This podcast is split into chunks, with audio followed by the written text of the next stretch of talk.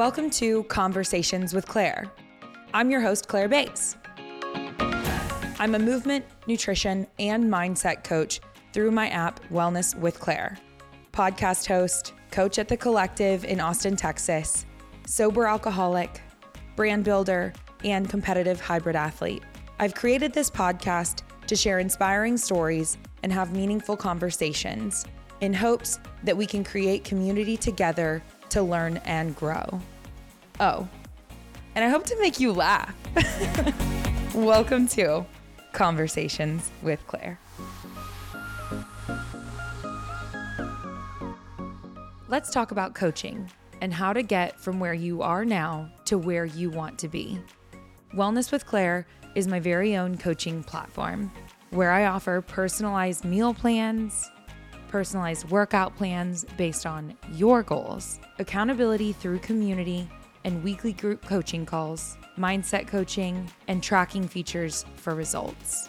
I also offer one on one coaching, which gives you full app access, direct access to me via WhatsApp, and 100% accountability with me, including weekly video calls. Wellness is a mental, physical, and spiritual experience. The system works together as a whole, and I'm here to help you live in alignment with your principles and values and actualize a quality of life beyond your current dreams. Check the show notes or the links in bios on socials to find more information about how to get involved with Wellness with Claire today. I believe that this is the 20th episode of Conversations with Claire. I think so. Either way, we blinked and we're here. So today's guest is my recurring guest, my bestie guestie. I couldn't help myself when I came up with that earlier. I was like, that is so lame and I love it. so today's guest is Erin Monson. Hello, Erin. Hi, your bestie guestie is here for the party. Uh, okay, so That's real quick, good.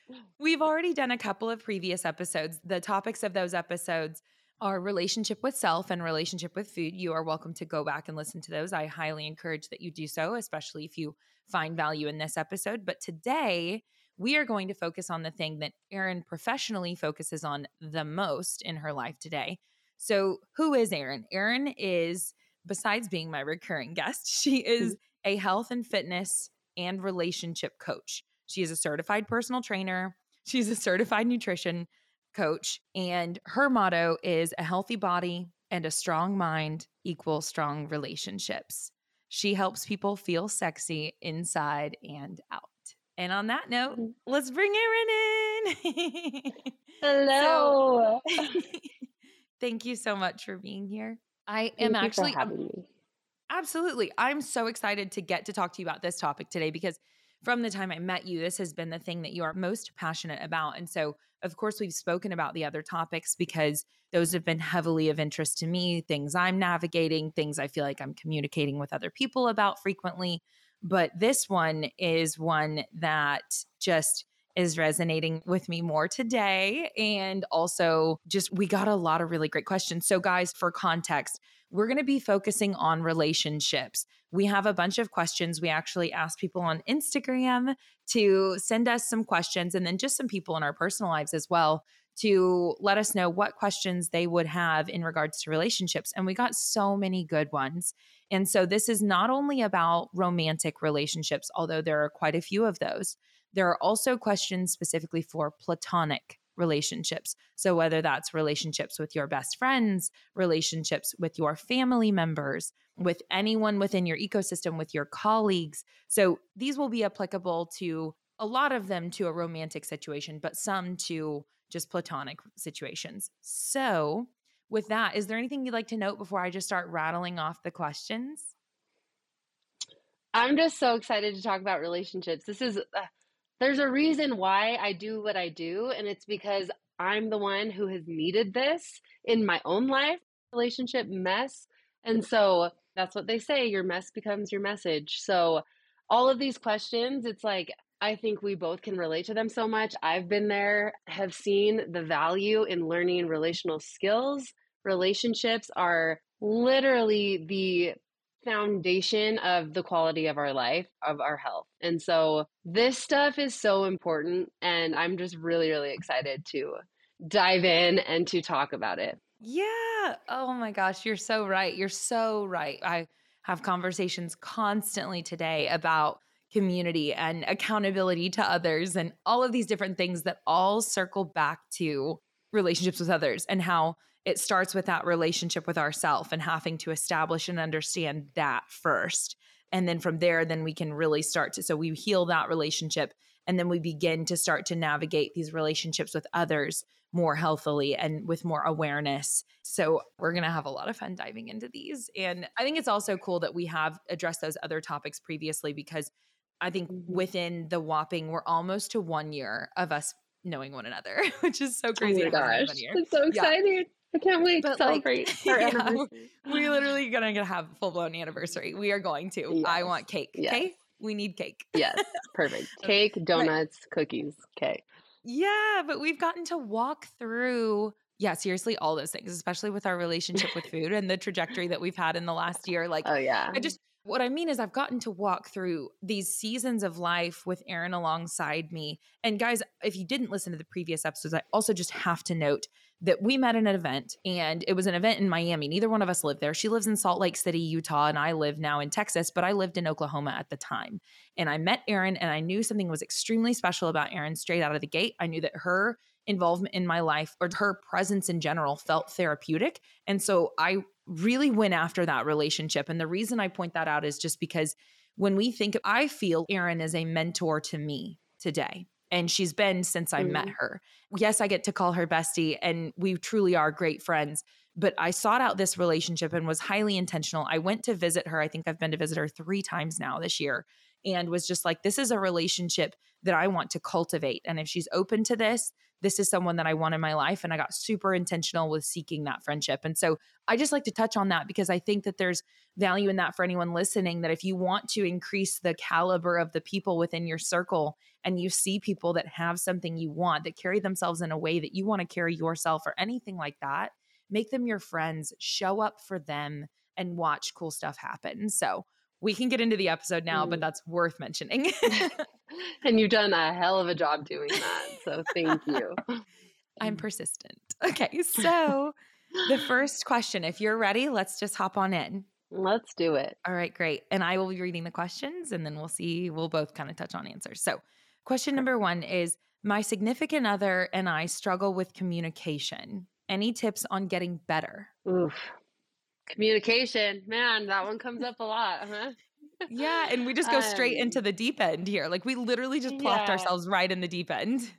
Yeah, professionally and what I see in people in my own life and in my own relationships, communication is usually one of the most common places that people struggle. And what does that even mean? I mean, communication has so many different facets. There's a lot pieces to it and a lot of prerequisites to be able to communicate. So, the biggest things that stand out to me when it comes to being able to communicate better in your relationship is number 1, get to know yourself.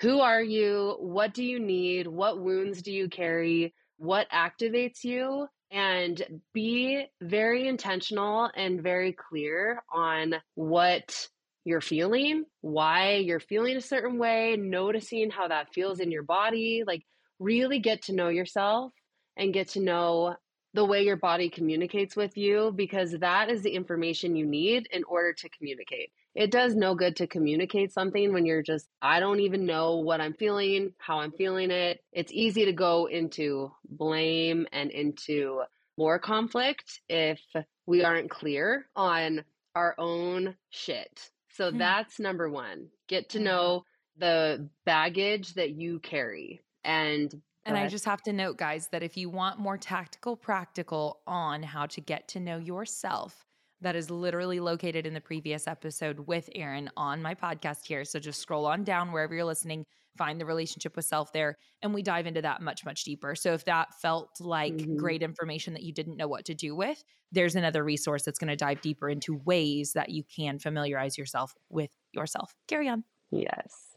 Yeah, just to keep this, I mean, we could talk about communication for a whole episode easily, yep. but Just to keep it to two things, we'll say get to know yourself, the wounds, the baggage, the things that you bring in. Get to know that really well, get real cozy with it. And then also learn how to regulate, which means knowing that when you are in a place of fight or flight, let's simplify it here, when you feel Activated. anxious, worried, got to do something, urgency, or if you feel the opposite of that, like super shut down, depressed, like checked out, that is not the place that truth lives. That's a really, really hard place to communicate well when you're in a state of dysregulation. So when you feel that way, your only goal and only job, not to communicate, not to worry about what you need to say, how you need to say it, your brain won't be working well enough to do that. So your only job is to work back towards regulation, which means you are present, you are calm, you are connected, you're able to use your adult brain. That is your only goal before you even get to communication. So mm-hmm know what helps you feel more safe, know how to take care of yourself so that you can use those tools to come back to regulation. And that's a much easier place to communicate how you're feeling in a less blaming, in a less, you're able to take more accountability to know what your needs are and to say things in a way that is more likely to be heard by your partner. So, those are my two top tips again, we could talk about it forever, but regulation and knowing your shit. Yeah. Gosh, yeah, I'm going to attempt to be concise on this one too, because this is so broad and so it's important. Hard, I mean, this is it, right? Like, this is the meat and potatoes of how you make it work. Yeah. But my thoughts on communication are definitely just a couple of things that are one of the things I try to live by today is not making long term decisions based on short term emotions. And so when I think mm-hmm. about applying that to communication with others, is when I feel activated, when I feel anger, sadness, mm-hmm. excitement, when I feel like intense emotion in that moment, I'm like, oh, I'm heightened right now. Like I am activated. Mm-hmm. So I'm not going to be able to communicate most optimally right now.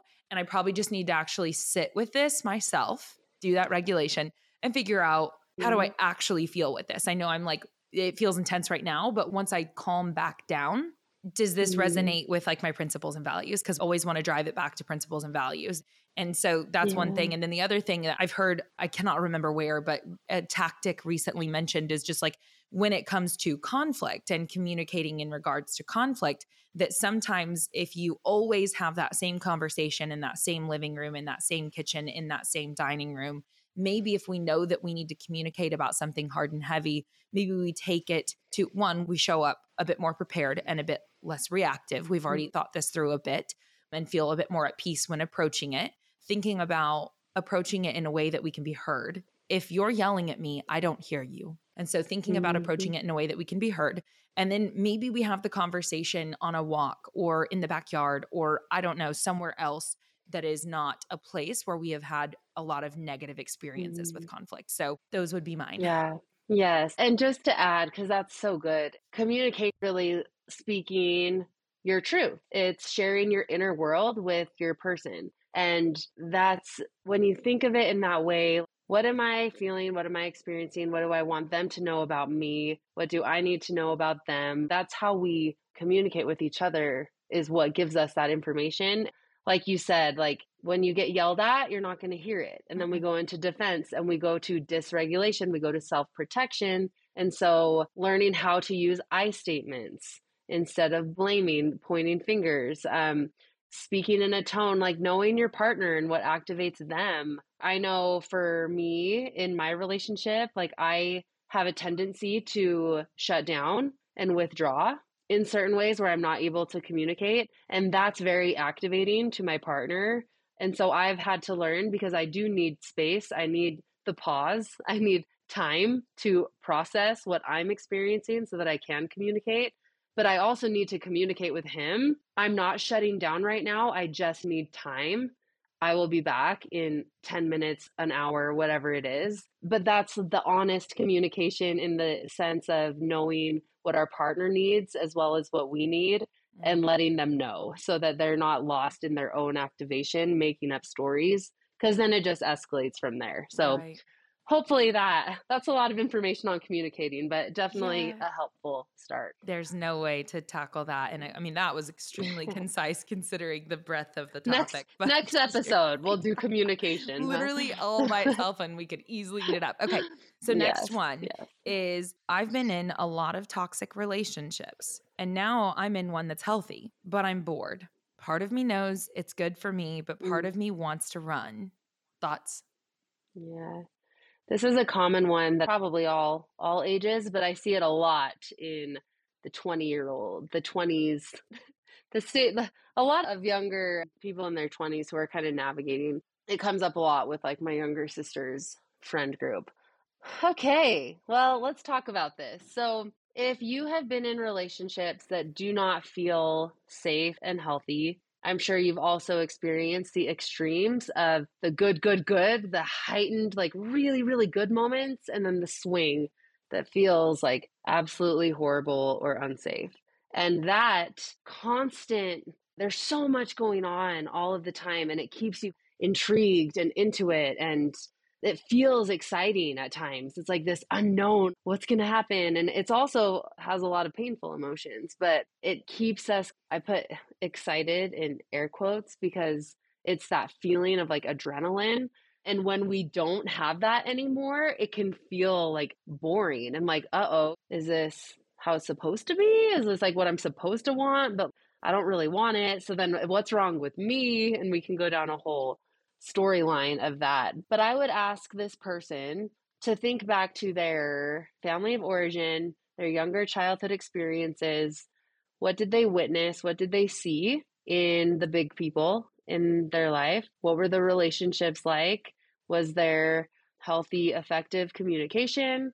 Was there repair after conflict? Was there safety? Was there not? What did you learn about relationships and what did you learn because that very well shaped you into your own romantic relationships. And it could very much be what's familiar to you. And anytime we step out of comfortable and familiar, it feels wonky and weird. And we're like, uh oh, what is this? I don't know about this. So I would encourage you to look at that, your childhood. And then I would also, on the flip side, relationships require novelty. It's a part of keeping things connected, intimate. It requires novelty along with stability and consistency. And that's one of those paradoxes of life where it's like, uh, I need both of these. So that's boring. It might be boring. It might need some more novelty. And novelty doesn't mean fighting more and having like big, big like moments of disconnection, but it could just mean going to a new place together, experiencing something together that neither of you have ever done before, doing things that keep your relationship spicy and exciting because that is a very, very important part of a relationship. So, is it boring just because it feels healthy, or is it boring because maybe there isn't some passion and excitement going on? So, explore that like stability and novelty mm. in your relationship do they both exist? And how can you invite more novelty if needed, or maybe more stability? That's a good, a constant thing we're trying to weigh out and keep balanced in our relationships. That's so good. And I think that that actually into the next question that's going to roll quite nicely, like this next one with my answer. My thoughts that are coming up for the next one are going to be in line with this. So I'm going to go ahead and ask that next question and then I'll touch on my two cents there in conjunction with that one. So the next one, and that was beautiful. But what is one piece of advice that you would give to your 18 year old self? And I can just you run. Go first yeah, sure. One? Yeah. Yeah. You you hit it. Yeah. So I think about whenever you're answering the question to the previous one about the toxicity in previous relationships, and then feeling like you're in a healthy one now, and feeling like maybe it's boring, and is that good or bad? What do I do? Age groups. You touched on that. And so then with this one, we're talking now about an 18 year old that is just now defined as an adult, right? But still has a very, very growing brain and has a lot of learning about themselves ahead of them. And so when I think about all of that within the context of relationships, this one above about the toxicity, I'm like, well, are you in a place with your growth where you're ready to be in a healthy relationship? Because in order to be in a healthy mm-hmm. relationship, you really need to do the work to be in a healthy relationship with yourself.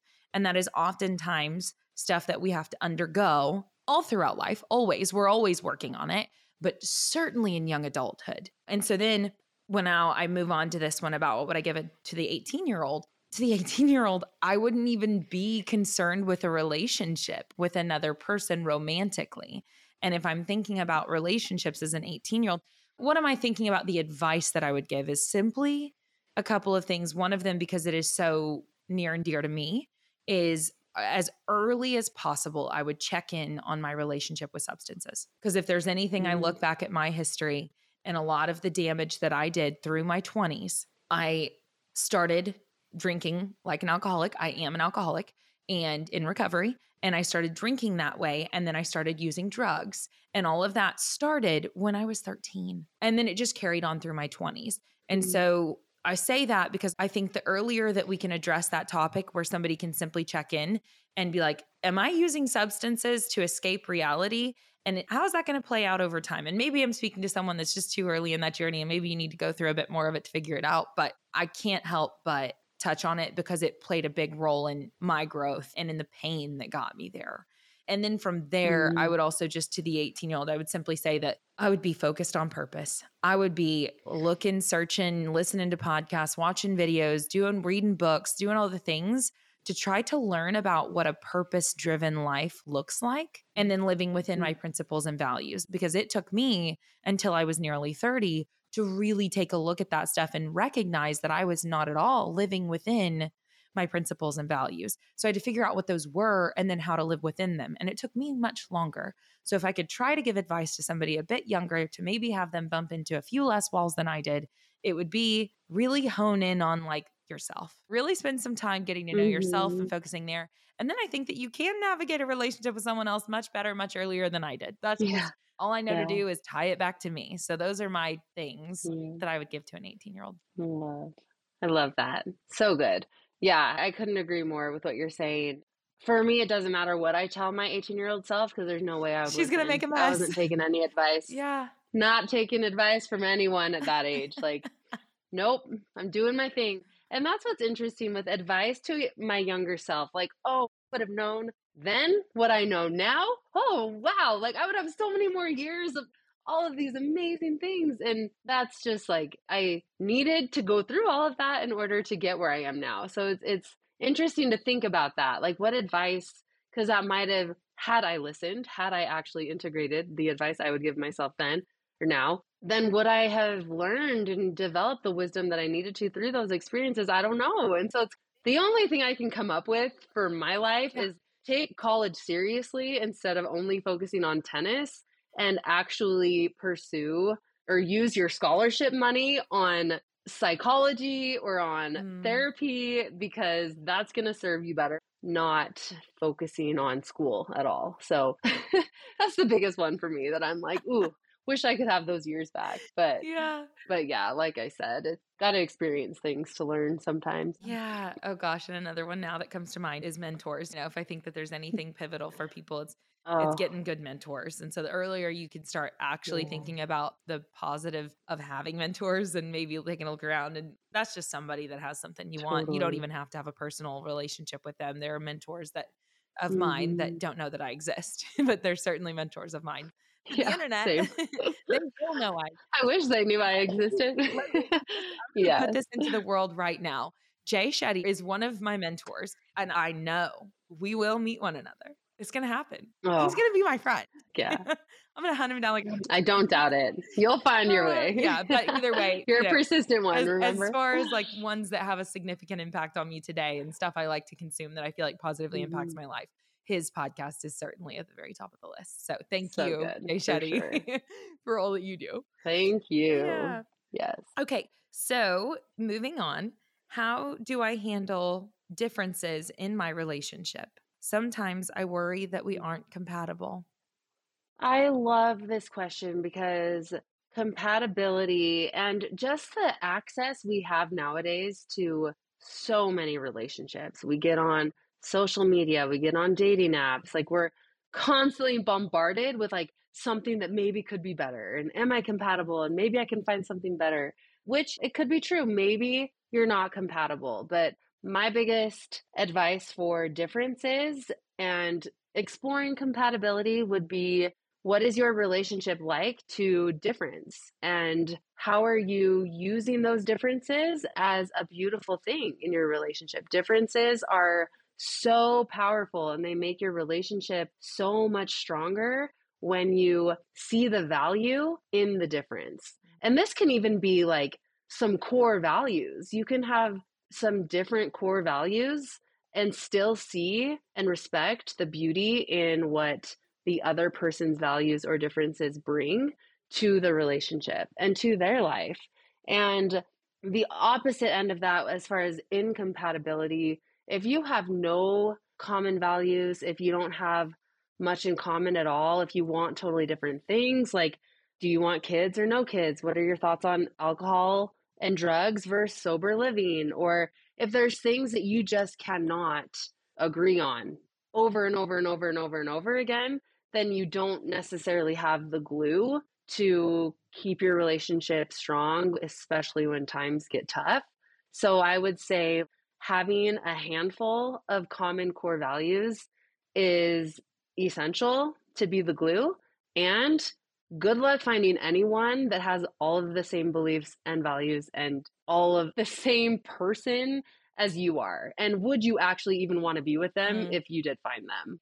that wouldn't be like you wouldn't bring different strengths to the table you wouldn't learn from each other you wouldn't have opportunity to grow and to open your mind to new things so that's what i would tell you is how different are you and are you noticing the value and are you able to hold difference with respect and with gratitude and if not then like that's a good place to do some work because that's one of the biggest problems with the world today is that we can't accept others for having differences. And it's really unfortunate because we're missing out on so much uh, growth and beauty. So, some things to explore with that. Yeah.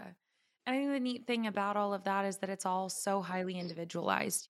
Everyone's essential needs look a little different. Like your needs in your relationship and my needs in my relationships is it's not going to be identical and being able to recognize that I have expectations of this person and that means they're unrealistic and then being able to mm. accept those differences and like that's super easy to preach and super hard to apply but I did an exercise mm. recently that I quite enjoyed because I've definitely been spending a lot of energy on this topic recently.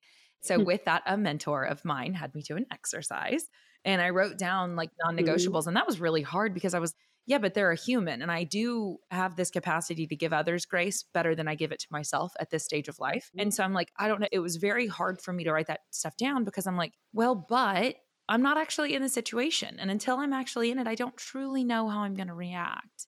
And so it was a tough one. But what is mm-hmm. interesting is there were some things like for me, their ability to be financially stable on their own two feet is something that matters their relationship mm-hmm. with substances due to my relationship with substances is pretty important. So mm-hmm. there were certain things, right? And so anyway, we go through this thing. And then at the mm-hmm. end of mm-hmm. it, she says, "Okay, great. You need to be able to provide those things now." Like if those are the expectations that you have of another party yeah. for what a safe space in a relationship with someone looks like, then like are you doing those things? And so I enjoyed the exercise. I, mm-hmm. I don't know if that's 100% applicable to everybody everywhere, but it was something that I quite mm-hmm. enjoyed to then flip the script after doing it and be like, oh, mm-hmm. okay. If I need you to show yeah. it as this person, yeah. then I need to show up as this person. If I need to show you to show mm-hmm. up capable of handling conflict in a respectful way, I need to show up capable of handling conflict in a respectful mm-hmm. way. Oof. Yeah. yeah. Totally. I know. It's an oofer. You're like, oh, don't hold up the mirror. Like, I need someone to do that so that I don't have to. Yeah. but yeah, it is like you'll attract those qualities when you put in the work and do the things necessary to become the one, to become the person that you would want to have. Like that's the ultimate act of self love and the ultimate work you can do on your relationship with yourself, which completely affects your relationship with another person. So that was beautiful. And I love that exercise. I've done that before too in many different settings and different times of my yeah. life. And it's always changing. And I love it too. I also um, go ahead. No, you go ahead. So I was speaking to a friend as well that's in her first couple of years of marriage actually recently. and we talk about her marriage. I am one of her closest friends. Anyway, so we mm. get to talk about the deep stuff, the real stuff. So we're talking about their navigating their new marriage and and just all of the different things of the standard of living that each one of them showed up with. And so this person behaves in mm-hmm. this way and this person is like, "Where did you think that was okay?" And then they're like, but this was always okay. And so, like, recognizing Yeah. who you show Yeah. up as and what you show up with, and then recognizing that they're going to show up with Mhm. different stuff and like respecting the fact that, like, we have to find a way. But that was built over the course of decades. So that was like their baseline. That was Mhm. normal in their world for Mhm. decades. And so the idea that they're Mhm. just going to immediately know that what is normal to you is not the same, like, that going to take some time. And we can work through that. We are not showing up Yeah. with like the exact same dinner table manners or the exact same how we like this clean over here or just anything like Totally. our standards are going to Yes. be different and eventually we figure out how to coexist but like that takes time Yeah. Takes time, yeah, and it's a willingness to let go into some degrees, and it's not about not standing in your values and only allowing theirs to take over, and it's not about one person winning. It's the thought of if it works for me and it doesn't work for you, then it doesn't work for us. Where can we let go a little bit and bend a little bit so that we are working for the relationship? Because it's no longer me and you anymore it's us. So like how do we work through that?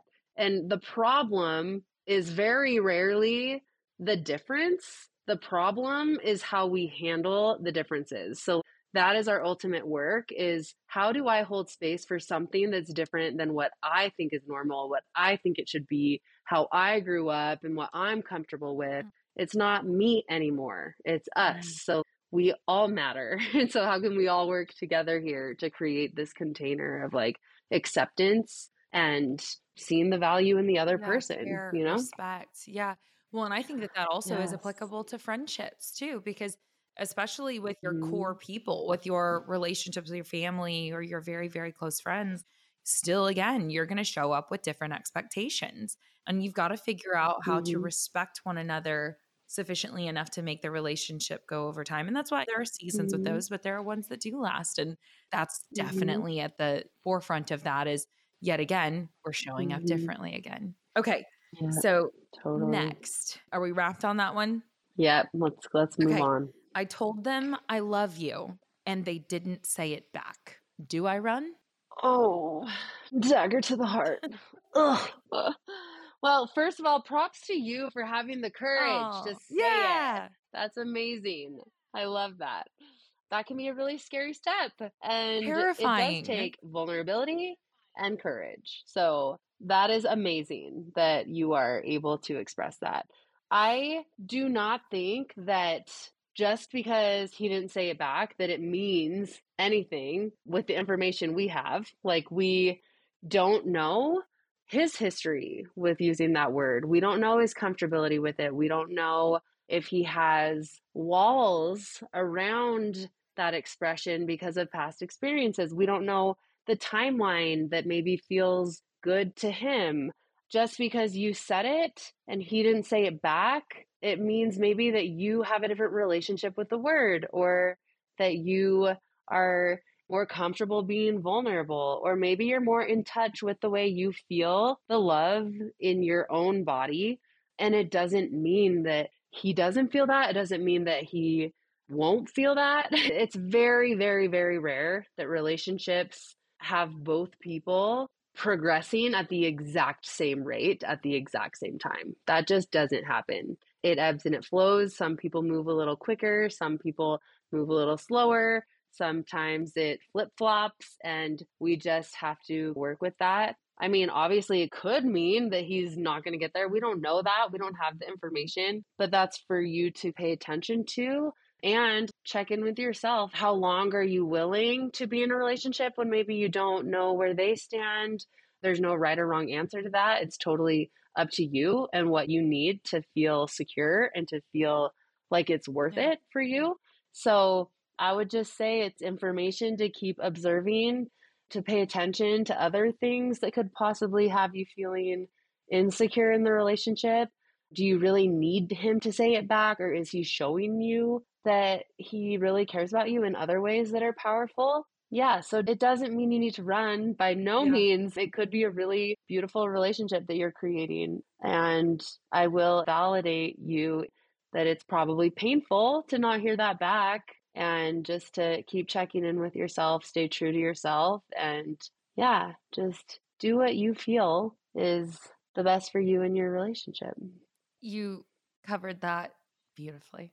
Like, I don't even think I need to add a beat to it. I will because I like to talk. but no, I just, um, yeah, all I think is that that four letter word carries a lot of weight to a lot of people, and their comfortability with using it varies greatly from one to the next.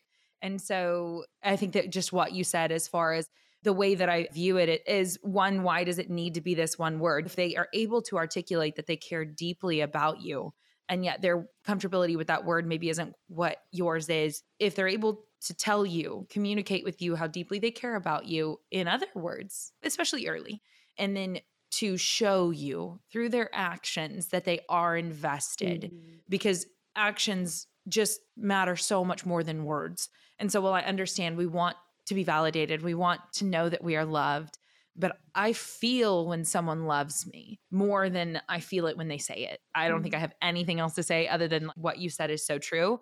And yet again, all I can think of is Mhm. just like communicate about it. If you are feeling insecure about it, just do your very best to open up that conversation and say, I feel insecure when you don't say that back. Can you help me understand why you're not mm. saying it back? And then just mm, go from there, you know? And there's your gut. What is it telling you? How are they acting? Are their actions showing you that they love you, or are their actions showing you that they really don't care that much?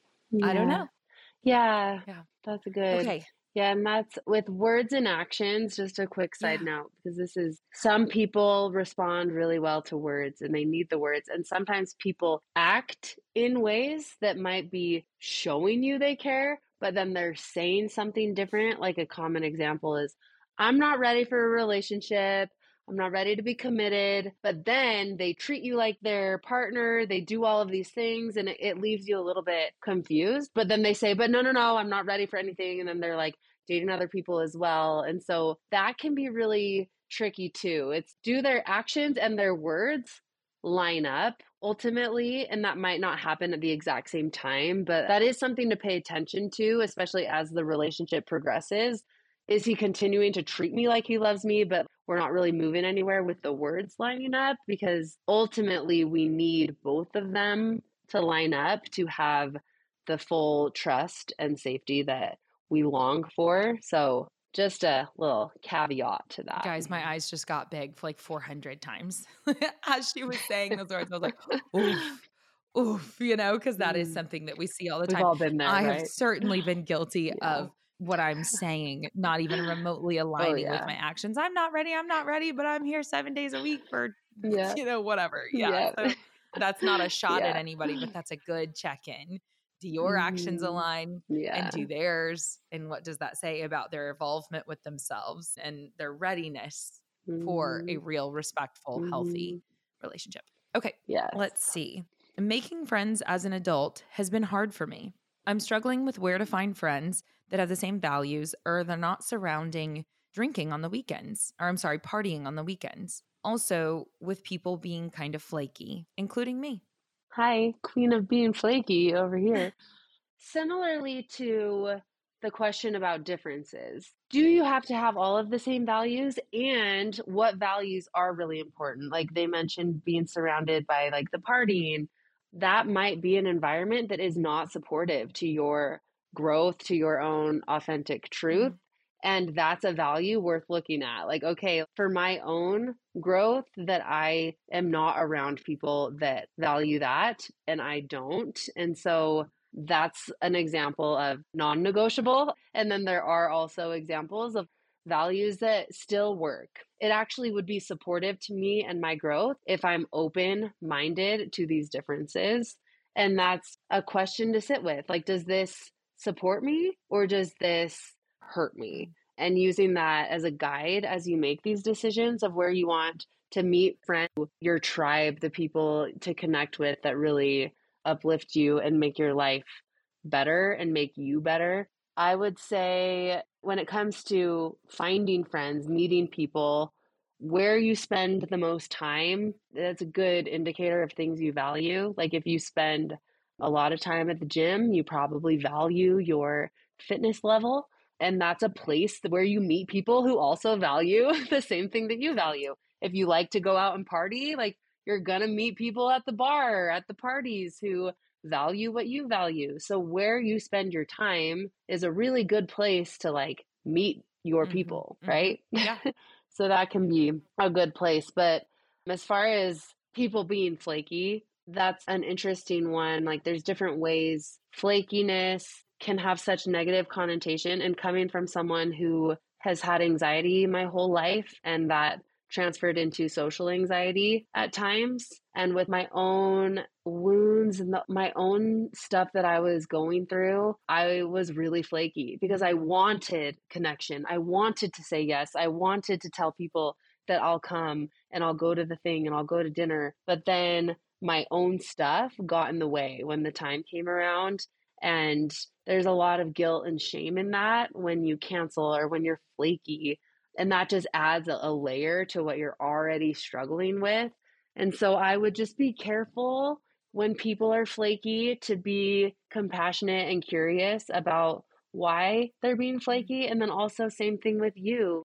Is there something getting in the way that's making this commitment hard or like saying yes to this dinner or going to this place? Maybe I'm just struggling with myself right now and I just need to be alone or I just don't feel confident or I like just am not up for it. I don't have the emotional energy because I'm dealing with other stuff. Like there's so many things that that can contribute to flakiness and rather than judgment, I would I would recommend compassion and curiosity with that. I love it. I think you covered that so well and I think what's funny is my perspective, my approach prior to hearing yours was different. And I'm going to go ahead and say what my thoughts were. But mm. I love the compassion and curiosity piece of it. So, one, I think it's good to acknowledge the fact that in all reality, friendships, real friendships, we only have the capacity to have very few of those. And so, for me today, prioritizing those and prioritizing showing up for those people and giving them time and energy like that's paramount. But understanding that there's a very small number of humans I can fit in that box. Then there's all these acquaintances. And for me, with acquaintances, I give myself a lot more freedom with the flakiness. If I'm not up for it, I'm a lot more comfortable saying that doesn't work for me. Whereas if it's someone that's in my inner, inner tiny circle, then I'm going to push myself further outside of my comfort zone to show up for them. So there's an identifier of like, how valuable is this friendship to me? And then based on how valuable it is to me, that's going to determine for me my level of how far I'm going to extend myself to show up in that relationship. I agree with you as far as finding people in the spaces that you occupy, certainly. Then what comes to mind for me is leaning into discomfort. Mm. And so, even if you are somebody who isn't necessarily extroverted, but you do want relationships with people, what I have found in my adult life is that the more I can lean into discomfort, the better my quality of life gets. And so I'm not saying put yourself in extreme levels of anxiety. And I can't even speak to that specifically because if you clinically experience that, I'm not in a position to advise you on that at all. I want to be real clear there. But what I can speak to generally is that when it comes to relationships with others and flakiness and things like that, with your flakiness, just check in. How can I expect other people to show up for me if I'm not willing to show up for them? And maybe that's an indicator that that relationship isn't that important to you. And that's okay. But those are my thoughts there is one, that in order to develop and cultivate those relationships, we're going to have to do things that make us uncomfortable and get outside of our comfort zone and show up and talk to people. But like it will be worth it. And so to some degree, lean in there, lean mm-hmm. into that discomfort. Mm-hmm. So those are my thoughts there. Okay. Yeah. We got to keep. I love that, by the way. I want to get to in the beautiful different perspectives. They're all so valid and good. It is, yes. yeah. And that's there's no one one way mm-hmm. to hit mm-hmm. it, but okay. Hopefully, just different approaches do resonate. Mm-hmm. So let's see. One that I want to ask. Okay, would love to hear your perspective on dating someone who is independent, outgoing, and sociable. The maturity and trust one must have to not develop insecurities with someone like that. Oh man, let me tell you. I know all about this. You know yeah. all about that. your partner is all of those things. Oh my gosh, he sure is. And I love him for it. And it is. He literally travels the world for a living and is on camera and he is adored by his community. Yeah. And by the way, shouts out Julian, freaking love you. But love you, he's how we met. But anyway, yeah. anyway, okay, go ahead. Yeah, I mean, this couldn't resonate with her more. Yeah, my perspective, just from my own experience, it does. Like, I would have never been ready for him a few years ago, even.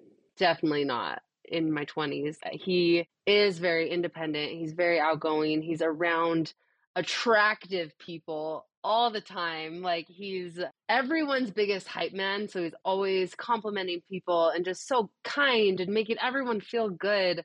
And that could have been very triggering for me if I wasn't secure in myself and in our relationship. And so my perspective on dating someone like that is to definitely do your own work around what feels threatening to you and what you need to feel safe with someone who's like that because my experience of my partner is like these are the reasons why I was drawn to him initially and they're also things that bring some challenge and more communication on my end of what I need to feel safe and connected and to continue to build trust. And so definitely doing your own work. The last thing you want to do when you're with someone is try to fit them into your box of what you think they should be so that you're okay. That's not a relationship. A relationship is celebrating someone for who they are and loving them for their authentic self. And so reminding yourself, like, these are the reasons why I was drawn to you and the things I love about you. And I would never want you to change those things just because I need to feel safe. And so bottom line, I have to build trust with my partner so that I feel safe and secure in this relationship. And that's for us, that's exactly what we've done. We've really prioritized trust and building that through our actions, through our words, showing up for each other, being honest with each other, having honest conversations with each other, knowing what's important to each other and reassuring each other when we need it because we're human and that's mm. ultimately how those beautiful qualities about Julian threatening in the least because they're so beautifully him. And the reason why I love him, it's the reason why so many people love him. I would never, ever want to take that from him just because of my own bullshit, of my own insecurities. So whenever that comes up, it's just to check in with myself. What where's your work here? Where do you need to do? Because changing him is not mm. the answer. It's healing yourself. So those are my thoughts on that. I have nothing to add. That was beautiful. And it's just self work. Okay. So, how do you stay optimistic when experience has left you jaded? Oh, yikes. Yeah.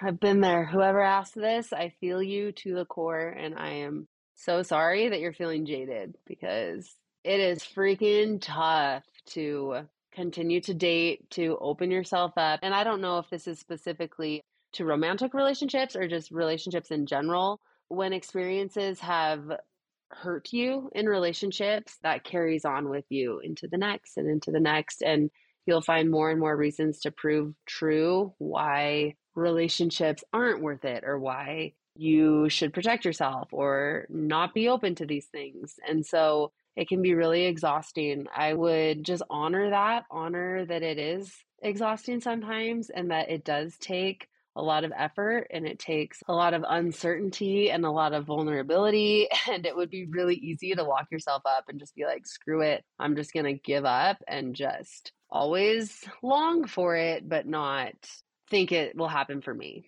And I have been there, I will tell you. How do you stay optimistic? The thing that's coming up for me when I think of how to stay optimistic for me, I had to, I definitely had moments where I wasn't optimistic at all, but I had to let go of the expectation that I had for myself. I had to let go of where I thought I should be and where I thought I needed to go. I had to just let go of all of that and just be okay with what's present right now.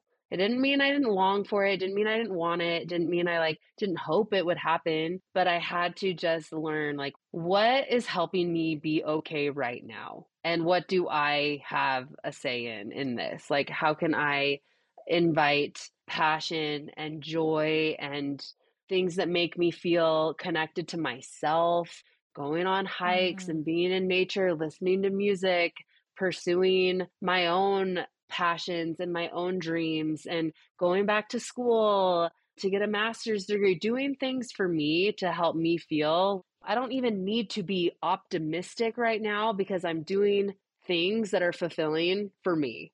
And somewhere along that road, hopefully, I will find someone who aligns with me. And thankfully, that did happen for me. So, yeah, I guess I would say just, I guess don't worry so much about like being optimistic. Like, be okay if you lose hope a little bit, be okay if you're exhausted and jaded and afraid and want to protect, but really just focus on you and check in with yourself and Yep. do things that are fulfilling for you in your life right now Yep. in this moment. Couldn't agree more. I feel that so much as well, as far as when I finally experienced shutdown with dating, and I was very vocal about it. And then what's funny is there were even back home in Oklahoma, there was a group that I was a part of for a while before moving here and the whole group of guys there actually they made jokes thinking I was asexual. Asexual. Love it. And you know, for how shut down I was at that time, I was in early sobriety and I needed to focus Mm, on myself. And yeah. and so anyway, they literally were like, yeah, maybe she just like isn't into people, you know? Like Yeah, just loves people, into- but like not like that. Yeah. Just- I like selfishly was like, that's great, you know. Oh But anyway, gosh. that was at a time where I really had just gotten to a point where I had failed relationship after failed relationship after failed relationship, and I was not Mhm. showing up as the person who was going to attract Mhm. the type of person that I would actually want. And I think that that Mhm. was something I had to take a real hard look at of you're not going to attract a partner as this version of you. And so I became aware of that and then I became okay with that at that time, which is sad, but that's where I was. So Mhm. then going on that that moral inventory thing and all the Mhm. beautiful work that's been done over the less than 2 years now and to now being this person for a while now that has really shown up and living heavily into her principles and values and that doesn't mean that everything's perfect but it does resonate with me as well as far as experiencing moments of being I don't have a clue if when and I got so comfy just doing my thing and I think that that was one of the scary things this year for Mhm. myself was I got wildly comfortable doing my own thing and I got really comfortable with like okay I'll go spend time with people over here for like 2 hours and then I'm Mhm. gonna go over here. And so the Mhm. idea of being around someone at higher volume literally gave me anxiety. Like it Mhm. stressed me out. And now I'm just experimenting with that and like spending more time around the same person and seeing how that goes. It's been a really cool thing. And I think you're right. I think that if you're in that place where you just feel jaded and beat down by it, all I can think of is based on our experiences. It's just like lean heavily into Mm. what do you love? What fills your cup that's not another person? Because Mhm. when your cup gets so dang full, everybody's gonna want to be around you. Mhm. Like you're going to be the person that attracts that type of person. I've seen Mhm. it occur with Erin. I see it occurring. I get to be surrounded by incredible people today. And so just lean into you and love on you and Mhm. know that if you get real, real into doing your thing, like somebody's probably going to look at that and be like, dang, that person has something I want. And that might be Mhm. somebody that you got chemistry and Mhm. compatibility with. Yes. Oh. Yes. That's what we want. So we have got to wrap. So we're going to round this thing out. We can clearly we have more that we could do. And if this Q and A, we may do more Q and A because this has been way yes. fun. So fun. we got to cap this because unfortunately we got other things to do. Sorry, Mm. fam. Sorry, so guys. real quick, I always like to end with I want three of your gratitudes. Give me three things that you are grateful for today, Erin. All right. Three things that I'm grateful for. Number one is connection, relationships, people in my life that I get to walk alongside with that make my days brighter and better and more fulfilling. So just the people, the people in my life, you being one of them.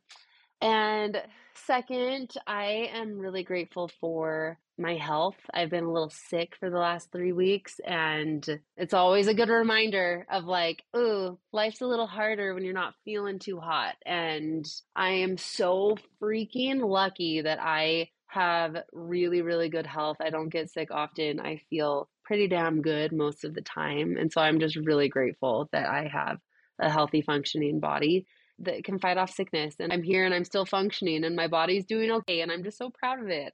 So proud of my body. and then third, I'm so grateful for my relationship with food right now. It's just something a lot like the way that I relate to food, the way that I enjoy food, the way I think about food in a way that's exciting, but it's not obsessive and it's not something I think about all the time. I'm just so incredibly grateful for the way I'm able to enjoy it in my life, the way it doesn't control me anymore, the connection and the laughter and the fun and the excitement that it brings, while also mm-hmm. the health and the energy and the fuel. I've just never felt in a better place with the way I relate to food and it's something I worked really really hard for and I'm so incredibly grateful for. So, those are my 3. That is very powerful and yet again for anyone who wants to know more about that, there's another previous episode that is relationship with food with Erin. Mm-hmm. And it has been so helpful. She has walked through a journey with me this year with my relationship with food and we have come so far and that resonates so heavily with me as far as you've been an example to me that you can heal your relationship with food. Mm-hmm. As someone who dealt with numerous eating disorders, it got really dark. And if you guys want more information about that, go get it there. She walks through it. It got rough. And to see her come out this other side and be able to enjoy it in the way that she can, it inspired me to continue to really like do work there. And I have a better relationship with food today than I think I've ever had, Yay. you know, and I do get to experience so much joy around it. I look forward to it. I love it. Now getting to cook for other people and enjoy it and just I couldn't agree more with you. Maybe use that as one of my gratitudes. But so my three things I'm grateful for is one is the humility of others on the internet is something that I'm grateful for. I feel like I see more and more content from people and people that have followings and stuff like that that have big communities right that are getting more and more humble and more and more vulnerable on there and showing up not only as the polished version of them in the beautiful photos that they're proud of on that wonderful vacation that they dieted for which like good have those experiences. But i love how much i'm seeing people show up in those darker moments and post the selfie of them whatever and just simply be like hey just so you guys are aware it's not all sunshine and rainbows. And I feel like the more that those people show up in that way, it gives more people space to be human and to recognize that they are also human. And so I'm so appreciative of that. I think it's incredibly powerful. And as I see more of it, it just really gets me going. So my next one is mm. we basically are saying the same thing. So I'm just going to say people. I'm just thinking it was funny. I write my five things I'm grateful for in the morning every day. And literally the first four were individual humans. And I was like, okay, Claire, write something else. Mm. But I mean, how great is that? But I'm like, you know, it got to be specific individuals in my life. So grateful mm. for people. I am mm. also grateful for the kindness of strangers. Mm. I got to meet somebody new for the first time today, and they simply said, Claire, your podcast is really good. It's almost mm. frustrating because I have now had to add another podcast to the ones I have to consume each week. And this is a person I've never met before and you want to talk about meaning the world to me. If I am working on a number of different projects professionally right now and having a grand old time doing it and it's terrifying, but this is the one that I'm hyped on. And so to get that kind of feedback, and that was from a stranger. So that's just an mm-hmm. example but the reason I'm telling you guys that is because be kind to a stranger. Go say something nice. It doesn't have to be some context of their life. Literally compliment something that you can see that they put forth effort in or something like that and watch that like just be this really cool experience between the two of you. I'm mm-hmm. so grateful for the kindness from one stranger to the next. I see people do it to one another all the time. I try to do it to others and it gets done to me and it fires me up. So, where love it. where can the audience find you and support you and get in touch with you if they want coaching from you? Oh my gosh. Well, I have a website, erinmonson.com. You can apply for coaching on there. Instagram, you can DM me. You can link to everything that I have on Instagram at Erin Monson. And those are the main places. I also offer workout programming. It's called Exercising Love, and that has an Instagram and a website as well. Catch me on Instagram, email me, and that's how we link up. She's got a ton of very valuable free content on there as well. And so all of this will be in the show notes, guys. So if you want to check her out, make sure and pop down to the show notes and get all that info there. And other than that, I have to ask that if you enjoyed this episode, I hope that you would please, wherever you are consuming it, follow the episode or follow the show, rate and review it. And if you feel like you got value out of this episode, please share it with someone that you also think that it will positively impact. And last but not least, we hope that you have a beautiful day.